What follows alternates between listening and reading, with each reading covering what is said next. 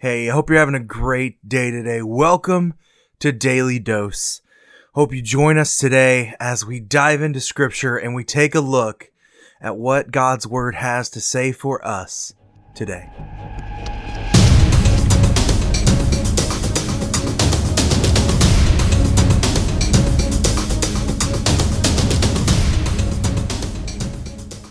Hey, how are you doing today? I hope you're having a fantastic day today. It is February 14th, and today we're going to look at something that you might be like, Clay, we looked at this last week. But actually, it's a different account. Today, we're going to begin in Second Kings, and we're going to be looking at a man by the name of Elisha. Not Elijah, Elisha. And what I love about this passage of scripture is that we still see the same exact thing. We trust in the provider, not the provisions.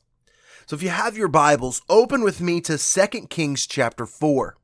2 Kings chapter 4. And we're going to begin reading in verse 1.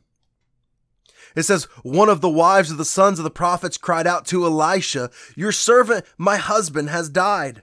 You know that your servant feared the Lord. Now the creditor is coming to take my two children as his slaves. Elisha asked her, What can I do for you? Tell me, what do you have in the house? She said, Your servant has nothing in the house except a jar of oil. Then he said, Go out and borrow empty containers from all your neighbors. Do not get just a few. Then go in and shut the door behind you and your sons and pour oil into all these containers. Set the full ones to one side. So she left. After she had shut the door behind her and her sons, they kept bringing her containers and she kept pouring. And when they were full, she said to her son, Bring me another container. But he replied, There aren't any more. Then the oil stopped. So she went and told the man of God, and he said, Go sell the oil and pay your debt, and you and your sons can live on the rest. What an amazing passage of scripture this is.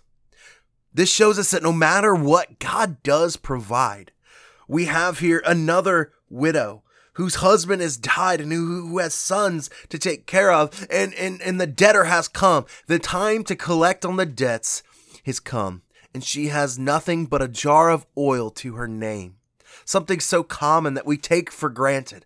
I bet you if you went into your cupboard right now, you probably have a little bit of vegetable oil or maybe canola oil or maybe you're a sunflower oil kind of person. You have some kind of oil because let's face it, taters are just better in oil. They just are. We, we, we've come, we, we know this is a fact.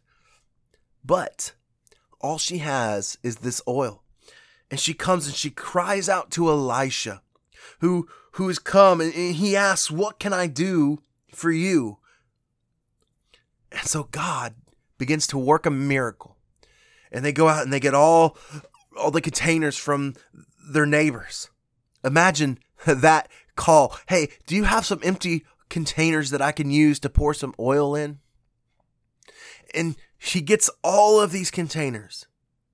And out of one single quart of oil, she just keeps pouring and pouring and pouring and pouring and pouring and pouring and pouring and pouring after jug after jug after jug until she finally says, Bring me another.